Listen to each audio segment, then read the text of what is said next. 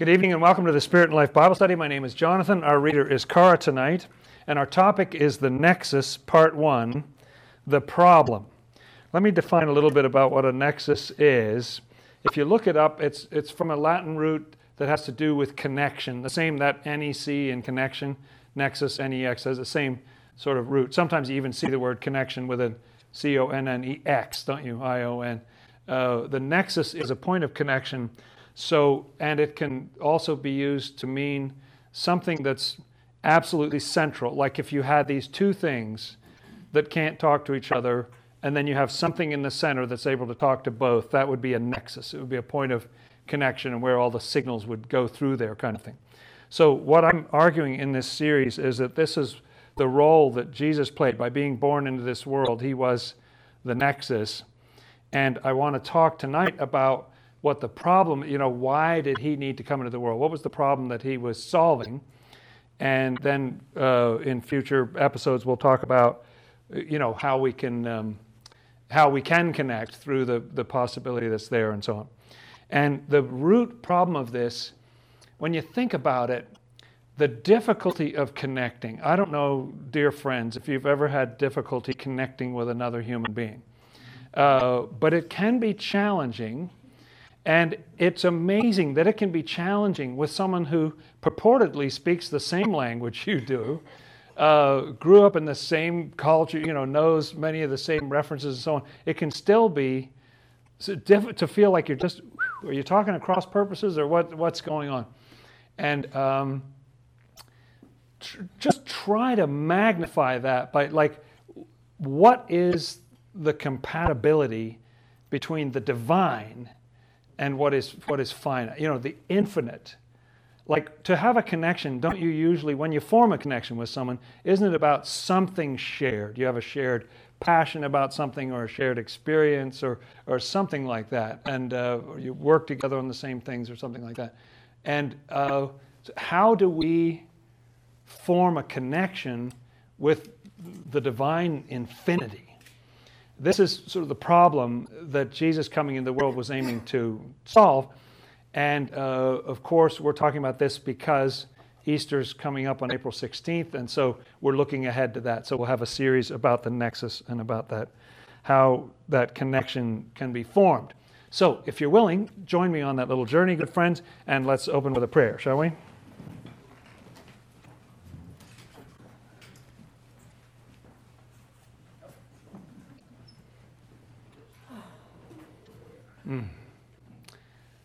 Our Lord and Savior Jesus Christ, you are the one God of heaven and earth. We pray to you now, Lord. We invite your presence among us this evening. Please be with us as we open the pages of your word, as we try to understand your incarnation, your coming into this world. Amen. Amen. Thank you, friends. Very good to be with you. Sending love to those of you who are out online and on the phone and getting the audio podcast. Great pleasure to be with you again. We were blizzarded out last week, and um, you can still see sort of drifts of snow around here, and it suddenly turned savagely cold again this evening, it seems. So, interesting weather we're having this year. Um, okay, the problem of connecting. Uh, two things I want to do tonight. Uh, it's a little different Bible study than usual, but two things I want to do is I just want to read a few passages about the problem of connection uh, that I think you know speak to that issue of, of disconnect, the, the problem. And then I also want to tell you a made up story uh, to try to reflect something that Swedenborg says was going on in Jesus' coming into this world. You know, what, what was he doing? And so I've made up a story to try to illustrate some aspect of that. So that should be, at the very least, entertaining and baffling. Um, okay, let's start. Let's just go to Genesis chapter 46 in the left of your Bible there. And uh,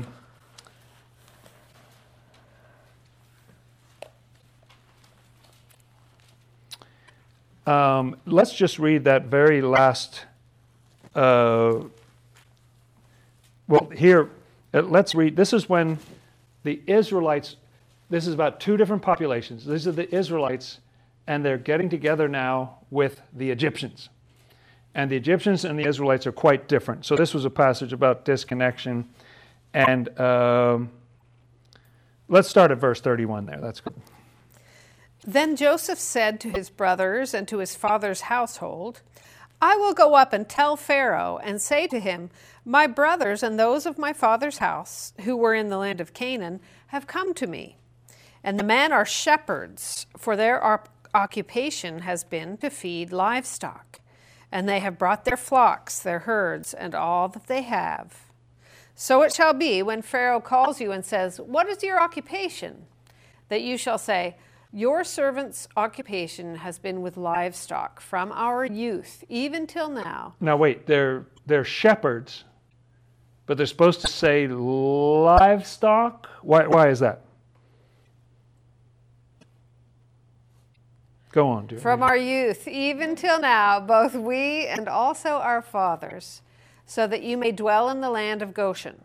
For every shepherd is an abomination to the Egyptians. Oh. Uh, you can't say shepherd to the Egyptians because that's an abomination. In fact, when you read the Joseph story, we did had some fun with Joseph a while ago.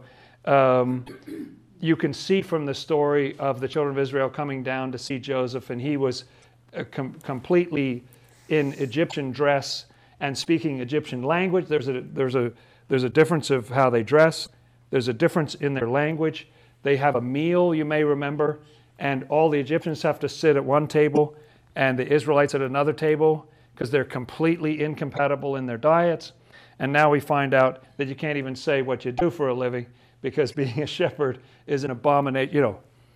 So, two people who live close together in the same part of the Middle East and cannot get along in language, dress, culture, language, diet, or religion, you know, like completely incompatible, you know. Uh, so, this came to mind like, how difficult is it to try to make a connection? And yet, as we talked about in the, in the series about Joseph before, Joseph is a nexus. He is Israelite, but he looks like an Egyptian, and he's a respected leader of the whole Egyptian uh, world. Uh, he's basically running the country at that point. The Pharaoh has made him in charge of everything, taking care of the famine and so on. So he's a bridge across these two incompatible cultures. You know, it, it it's just an interesting image that when you have someone who is both Israelite and, in effect, Egyptian, he speaks the language, he does the dress, he, knows how to, uh, you know, the diet and all that stuff. Um, he practices divination. He has his own cup, and you know, that seems like an Egyptian thing, not an Israelite thing. And, and so he's a bridge between these two cultures, and that has to do at a deep level with Jesus being a bridge, a nexus between the divine and human. Not that, you know, one of the, like, it's not a perfect map in terms of Israelites and the Egyptians. Uh, that's more about two different levels within us. But I like that image of Joseph being part of both cultures. Think too about Moses. Wasn't Moses also part of those two cultures? He was an Israelite, but he was adopted more or less by the Pharaoh's daughter and raised as an Egyptian. Uh, he, he dressed that way. He knew the language. And, you know, there's another. Isn't it interesting that we have these images in Scripture of these people who are a point of connection? So Moses can go talk to Pharaoh because he speaks Pharaoh's language. A regular Joe or Jane Israelite, how are you going to get an audience with the what are you going to say? To, you can't speak the language. You know, you, there's no connection. They're incompatible. But Moses was able to create a moment. He had some tough things to say to Pharaoh, but you could even have the conversation because he was a, a point of connection. He was a nexus. Okay, here's another one. Turn to the right and go to Judges. So we go through Deuteronomy and all that, Joshua, and then Judges and I want to dip quickly here into um, Judges chapter 14. Um, there's this fascinating figure of Samson. Now we're dealing with different cultures. We have an Israelite culture and we have a Philistine culture. And those cultures, too, were quite incompatible with each other and different different approaches and so on. But Samson seems to be uninterested. Uh, he's a fascinating character. He's uninterested in the Israelite. He's working totally for the Israelites, but he's always trying to connect with the Philistines, try to make a connection across this gap that you can't really connect. Look at the first few verses of Judges chapter 14 there. Now Samson went down to Timnah and saw a woman in Timnah of the daughters of the Philistines. Mm-hmm. So he went up and told his father and mother, saying, I have seen a woman in Timnah of the daughters of the Philistines. Now therefore get her for me as a wife. Then his father and mother said to him, is, a speech, by the way, that no other parents have ever given. What, is he, what do they say? Is there no woman among the daughters of your brethren or among all my people that you must go and get away from the uncircumcised Philistines? and Samson said to his father, Get her for me, for she pleases me well. Ah, but the next verse has an interesting little behind the scenes. But his father and mother did not know that it was of the Lord that he was seeking an occasion to move against the Philistines. For at that time, the Philistines had dominion over Israel. Interesting. So the Philistines are dominating over the Israelites, and Samson and the Lord working through Samson wants to connect so as to rejigger this relationship, you know, like to get the right thing on the top and that kind of thing, to to, to undo this, this negative dominion that's going on. And so he is drawn to this. So he's trying to cross this gap between the Israelite culture. So you see why I would bring that up tonight, that the Israelite, and he wants to get together with a Philistine. It's just fascinating. Now, it goes uh, absolutely horribly. Um, they have this long wedding, and Samson poses this riddle that nobody can answer. And uh, the, finally, they answer the riddle toward the end of chapter 14. And, uh, and he gets angry and he uh, kills 30 people in order to pay off his part of the bet by taking their clothes. And he's angry and he goes back up to his father's house. And in verse 20, what happens to his wife? And Samson's wife was given to his, compa- to his companion, who had been his best man. Yeah, okay that didn't go very well. So he's, you see what I mean? He's trying to make this connection. But, and they even get married. It was like, ah, it all falls apart. And he goes back home and she goes off with the best man. Okay, that's great. And he tries to visit her later, and the father won't let him go in, and he's mad again, and he takes 300 foxes and burns all their fields. And uh, then later, uh, we'll skip the part in the beginning of chapter 16 where he goes to Gaza and sees a Philistine harlot and goes into her. Uh, he just can't stay away from these Philistines. And then you have the great story a little later. Look at verse 4 in chapter 16. Afterward, it happened that he loved a woman in the valley of Sorek, whose name was Delilah. Oh, yes, you heard of Samson and Delilah? Yes. How did that go for him? You know, once again, he's trying to connect, he's trying to be a point of connection between these cultures and trying to redo the relationship or something. Uh, but it, it, all of these stories speak to me about trying to cross that gap, trying to get over this incompatibility or, or this, this distance between people. Uh, let's turn to Isaiah. Why don't we go into the middle of our Bible and look at Isaiah? I just want to read one um, verse that came to mind. These are just quite quite random tonight, but uh, Isaiah 53. Um, it's an obvious chapter that uh, that Christians certainly take as being a foretelling of the coming of the Messiah into the world. And in Isaiah 53, verse 3, what do we read as this prophecy about the coming Messiah? He is despised and rejected by men, a man of sorrows and acquainted with grief. And we hid, as it were, our faces from him. He was despised, and we did not esteem him. Yes, a very, very sad. So the idea is that even if he came into this world, he's going to be despised and rejected, you know, even by coming in this world as a human being, he's not going to be able to connect with people. He's going to be despised and rejected, and we hid our faces from him. We, we, we didn't want to we didn't want to connect. Um, turn to the right and go through Jeremiah and Ezekiel to Daniel. I want to get to Daniel chapter 2 flying through and looking at different images here, I want to go down to this image, the famous image uh, that uh, King Nebuchadnezzar saw in his dream, and Daniel is explaining to him. Let's start in verse 31 of Daniel chapter 2. You, O king, were watching, and behold, a great image. This great image, whose splendor was excellent, stood before mm. you, and its form was awesome. This image's head was of fine gold, its chest and arms of silver, its belly and thighs of bronze, its legs of iron, its feet partly of iron and partly of clay. Okay, so gold, fine. Silver, fine. Bronze, fine. Fine. Iron, fine. But those feet that are partly of iron and partly of clay.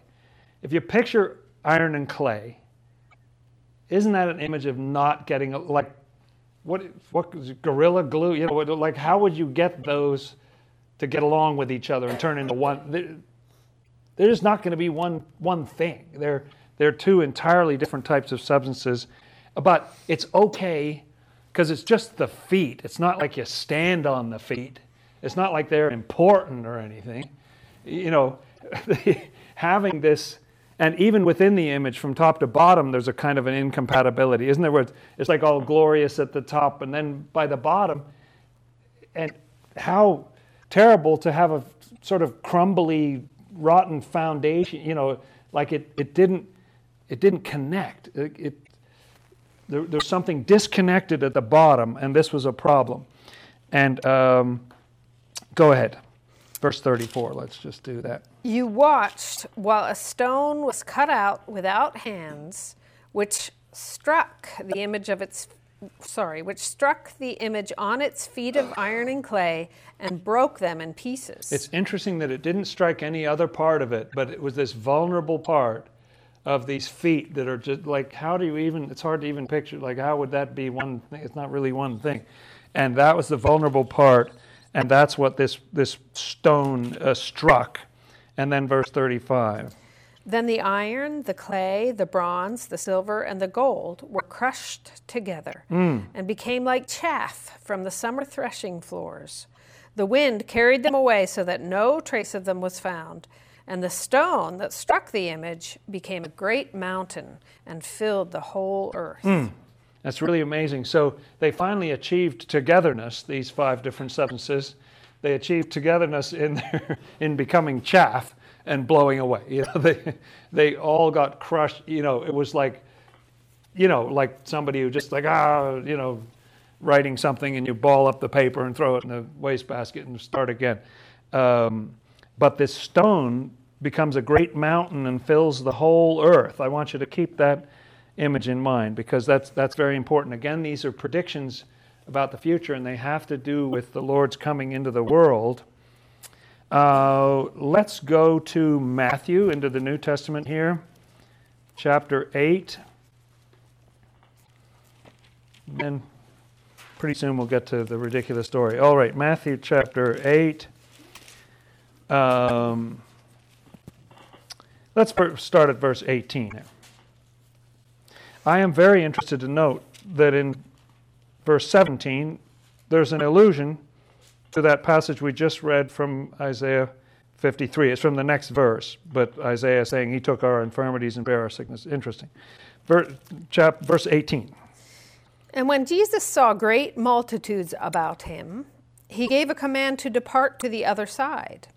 Then a certain scribe came and said to him, Teacher, I will follow you wherever you go.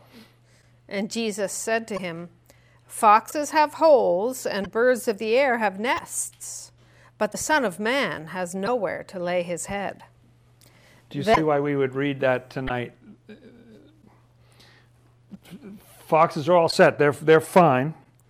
The birds have nests, but even though God Himself has come into this world to connect with us, He can't connect. He has nowhere to lay His head. So this person says, "I'll follow you wherever you go." Well, I don't have any. You know, uh, you know, I, I'm I'm not at home here. Like this is not. I'm not being received.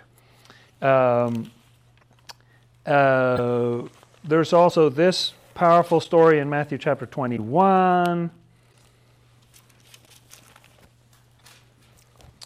Let's read at verse 33. Here another parable. There was a certain landowner who planted a vineyard and set a hedge around it, dug a wine press in it, and built a tower. And he leased it to vine dressers and went into a far country. Okay, so he's gone far away, okay? Now, when vintage time drew near, he sent his servants to the vine dressers that they might receive its fruit. And the vine dressers took his servants, beat one, killed one, and stoned another. Mm. Again, he sent other servants, more than the first, and they did likewise to him. Then, last of all, he sent his son to them, saying, They will respect my son. Now, this is an effort to, you can certainly see it, can you not, as an effort to, to reach out and connect. He, he wants to get the, the fruits and, every, and things are going badly. The servants have been treated badly. So, well, let's step it up. I'll send my son. Okay, how does that go? But when the vine dressers saw the son, they said among themselves, This is the heir. Come, let us kill him and seize his inheritance. Mm. So they took him and cast him out of the vineyard and killed him. Therefore, when the owner of the vineyard comes, what will he do to those vine dressers? And those listening answered, They said to him, He will destroy those wicked men miserably and lease his vineyard to other vine dressers who will render to him the fruits in their seasons. So even if you came, you know, even if you sent the son, it goes, it, there's a disconnect. You know, it's difficult to make this connection. So what I'm driving at tonight is I want to set up the problem, the, the nexus. The, here's the problem. How do you connect? You're divine and human. Even if God comes into the world, how do you connect? And let's read uh, one more scripture along these lines in John chapter 1. That uh, chapter that talks about the Word made flesh.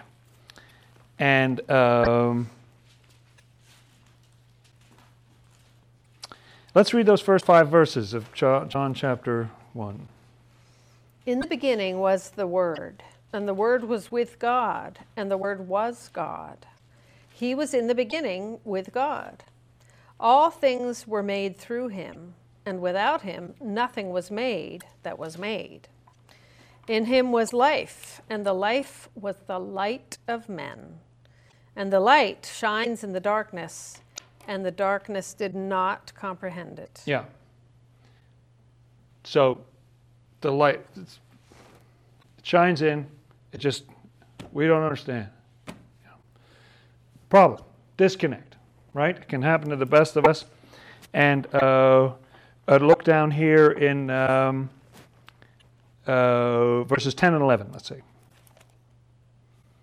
He was in the world, and the world was made through him, and the world did not know him. He came to his own, and his own did not receive him. Did not receive him. Verse 12. But as many as received him, to them he gave the right to become children of God, to those who believe in his name. Yes, so it sounds like a blanket statement in verse 11 that nobody received him. Then verse 12 says, well, those who did, you know, it turned out well. You know, so it wasn't a complete loss. But you still have that verse 11 that says, He came to His own, and His own received Him not. You know, very sad to think of, you know, the, the, the uh, foxes have holes and the birds of the air have nests, but the Son of Man has nowhere to lay his head. Trying to connect, and we don't want to connect. So I want to tell you a story. There's something particular, and it actually fits with this image from Nebuchadnezzar about these different layers. So uh, this is not scriptural. It's based on things that Swedenborg says. I just made it up, and I'll tell you uh, after the silly story what I think it's trying to be about, and um, uh, you know what the point is. Uh, but it's about disconnection, about the difficulty of communication. So here we go. I've got an image for those of you who are getting the video. It's a story about an island, a strange island here, not shaped like any other island that I've ever seen. It was shaped almost like an amphitheater, had these extremely steep sides, just rose up right out of the ocean with these extremely steep sides, and it kept going down under the water that same way, just like a funnel coming right up. And the only way, the only point of entrance into the inside, inside there was it was sort of scooped out, and it was actually a nice little environment in there, uh, and you had a little uh, salt, you know, water sort of lake in the in the center of it. But the only way in were these little openings right at sea level that were only a few inches across. Uh, so it was impossible for anybody to get in here. The holes are too small, you can't climb the sides. It's impossible. And yet, there were a whole bunch of children living in there. Now, this was in another world, another strange reality here that I just made up. But I'll tell you what's going on. See, there was this other sort of mainland over here off in the distance that was called Galimela. And Galimela was a really wonderful place. It had this wise and loving ruler who lived up on the mountain. It had some people who lived lower down there, a whole extended tribe of people. Uh, they were people of the heart, and so they were known as the Lovies. And then lower down, there was another group who were more intellectual, so they were known as the Smarties. So the Lovies and the Smarties, and you had the wise and loving ruler who was uh, over all of them. And there was a strong current that would wash from Galimela over to this strange island shaped like an amphitheater. And the way that people in that world, this is a strange alternate reality, the way they would come about is that uh, people would come forth from eggs. And these eggs would come from Galimela and they would bob on the surface. They had enough air in them that they would bob on the surface and they'd be carried by this tide over here to the island and the eggs were small enough to fit in the holes. And so the water would wash them into this world in here of this strange little bowl of an island. And in there, the eggs would roll up onto the shore and they would hatch, and there was suitable food for the children, and they would be able to eat and so on. And as the children got older, the older children in there would teach the younger children. They had no adult, there were no adults in that world. But the eggs would keep coming over from Galimela and going into this island. And so you had a growing group of children in there, older children and younger children. And uh, the wise and loving ruler of Galimela wanted to communicate with these children who were over here. But it wasn't the time of technology. And there wasn't, how are they ever going to get a message across? What he wanted to convey to them was that their purpose in life was to eat enough food and to exercise, particularly by running up these steep walls of the sort of bowl, it gets stronger and stronger and stronger until one day what they were supposed to do is run all the way to the edge and leap off into the ocean. And the shelf goes right down so they won't, they won't hit the rock, and then they have to swim over to Galimela, and everything will be great. When they get there, they, they will be welcomed and, and well loved there. But they, how would they know that, that that was what they were supposed to do unless there was some communication? So the wise and loving leader was occasionally visited by some of the best of the loveys, and he's talking to a lovey and he says, I'm really concerned about the children on the island. Like, what are we get? We got to do something. And so the lovies said, Yeah, we got to do something. So the lovies couldn't figure out what to do, but they certainly shared the feeling. And so they went down to the Smarties and they said, Smarties, we've got to do something. How can we communicate with the children? So the Smarties thought and thought about it, and they thought, well, I don't know. We can't, even if we had invented boats, and we haven't yet, uh, we, we couldn't do anything if we got over there. About the best bet is to attach things to the legs of birds, albatrosses and seagulls and stuff, and somehow persuade them to fly over there and bring these little messages to the children who are in there, and hopefully they'll understand what the point of the communication is that, oh, they need to eat and get strong and exercise by going up the sides and then jump in and swim over to Galimela. So, now the problem that occurred was that this communication was kind of flimsy. I mean, the wise and loving one cares a lot and communicates with the lovies, and they communicate with the smarties, and the smarties send these birds over, and the birdies come over, and the older children are trying to teach the younger children, but it just can easily get messed up. What ends up happening at some point, some of the children do this, and they go up to the top and they swim over, and they're very, very happy over here, and they tell the people on the island how things are going in there. But over time, one of the kids when it gets strong enough, goes up to the edge here and sees this other land called Neglub, which is right over here. Sort of an ugly land. But the current that comes from Gallumella goes all the way to Neglub. He realized you wouldn't even have to be a good swimmer. You just float your way over there. It'd be great. So I'm I'm not going to sweet, swimming upstream against the current and fighting hard to get it over to some places way far away.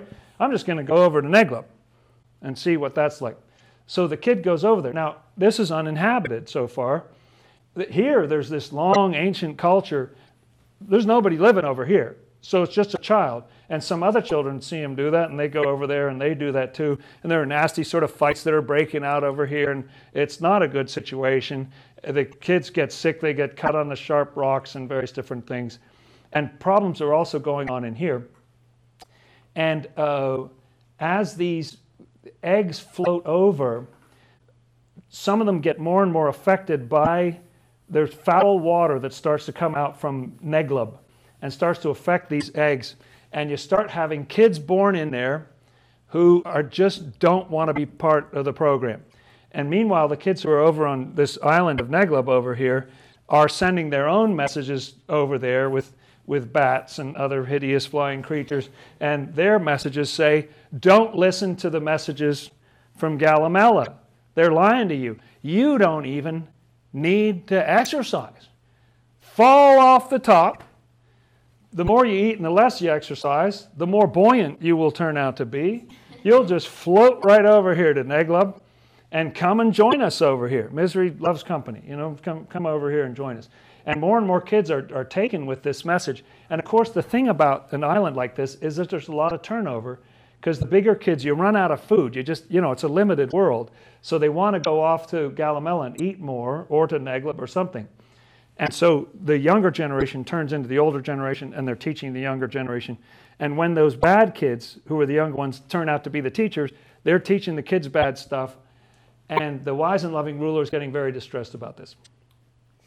What is he going to do? And the people are getting hurt in here, and people are getting sick, and they don't know what to do, and they don't know what the point is. And more and more of them are going over here. One comes over here and uh, goes to Gallumella and tells everybody most of the kids now are going to Neglub because you don't need to exercise. Jump off the edge, float on over. You can hear the noise of their casinos and the lights and everything and the distance. It's just attractive sort of world over there. And so they get drawn in by this. It's closer to hands, easy to get to, and everything. So I'm the first kid for a while who's come over to Gallumella. Isn't that true? And then there was a later report where another kid swam across to Gallumella, and she said, uh, a weird thing is happening in the island, which is that the kids, some of the kids have said, why leave at all? Why not just stay here? We'll just stay here. And so it was getting more and more crowded, and they were running, it was a limited amount of food in there, and, and not well suited to these older kids. And more and more fighting was going on, and starvation was threatening. It was a really, really bad scene.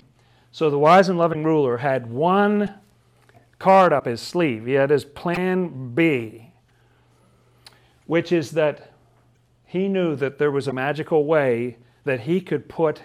You see, no adult could get over that. That's the whole thing. No adult can get in that. The holes are too small, sides are too steep. There's no technology. How are you going to get in there? Can't, can't do it.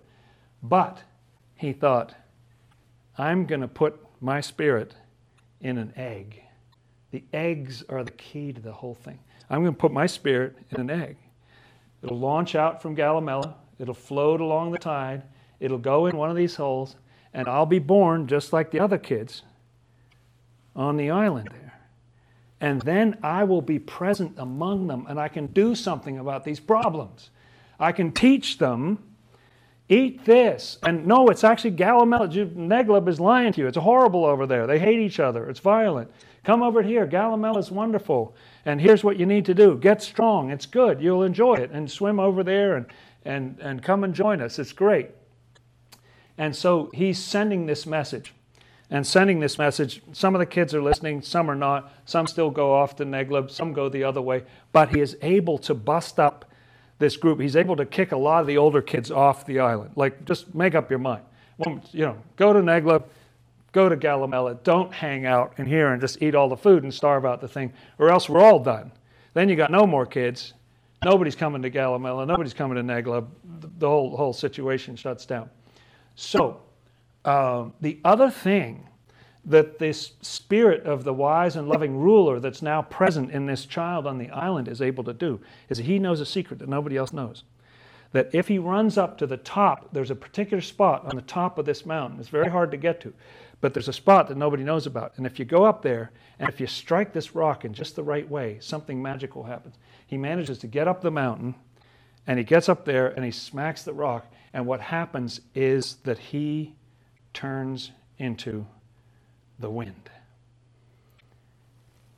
And interestingly, so he has he has the wise and loving ruler, he has the child, but now he's also the wind. And the wind is able to be present at once. When he was just a child among other children in here, he's sort of trying to shout, but some of the people don't pay attention and, and all this kind of stuff. But when he's the wind, he can be present with all the people who are on the island. Another advantage is that when he's the wind, he's in all the air, he's in the wind. He's able to be present with all the people in Neglub. He's able to be present over there too, and now become ruler of Neglub and get people more organized and, and tame some of the madness that's going on there and so on. And, side benefit, he's also able to be more present with the lovies and the smarties on Galamela because he's present everywhere.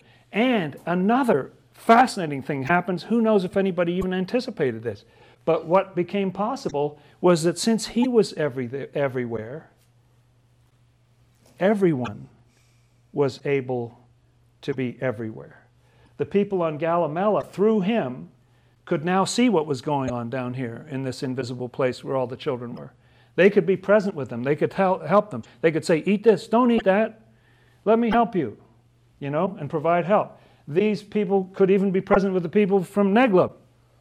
Everybody could see each other because of this new thing where he'd become the wind. And so everything went great. That's my story. and let me explain it a little bit to you now, if I may.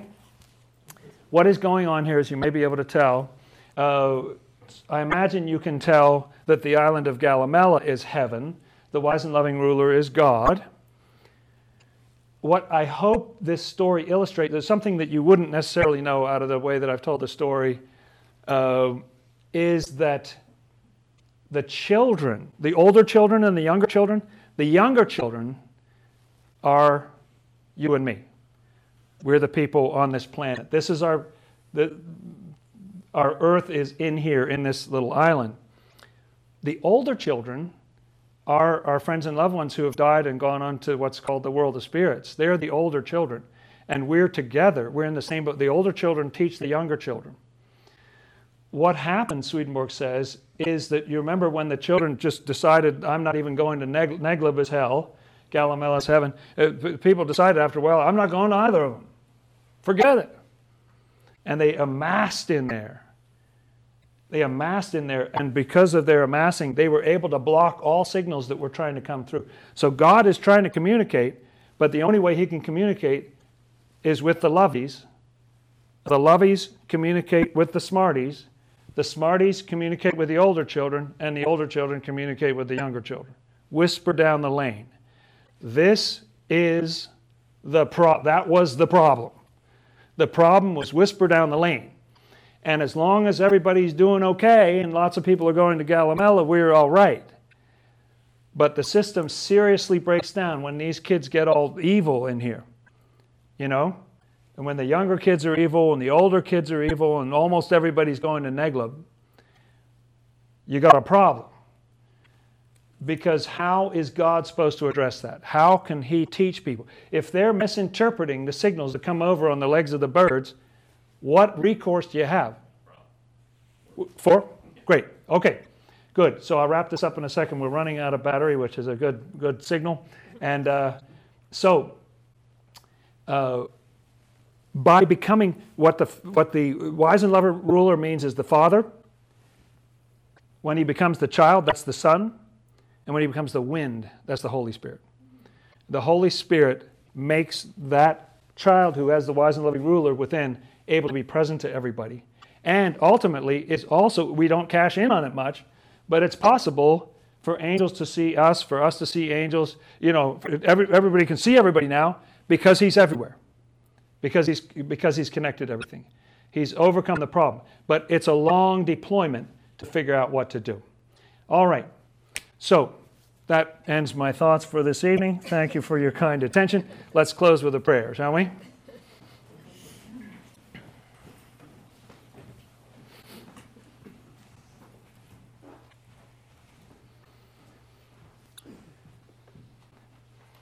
Our Lord and Savior Jesus Christ, you are the one God of heaven and earth, Father, Son, and Holy Spirit.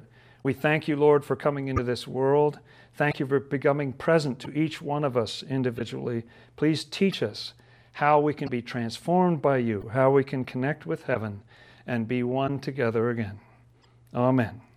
Our Father, who art in the heavens, hallowed be thy name. Thy kingdom come, thy will be done as in heaven, so upon the earth.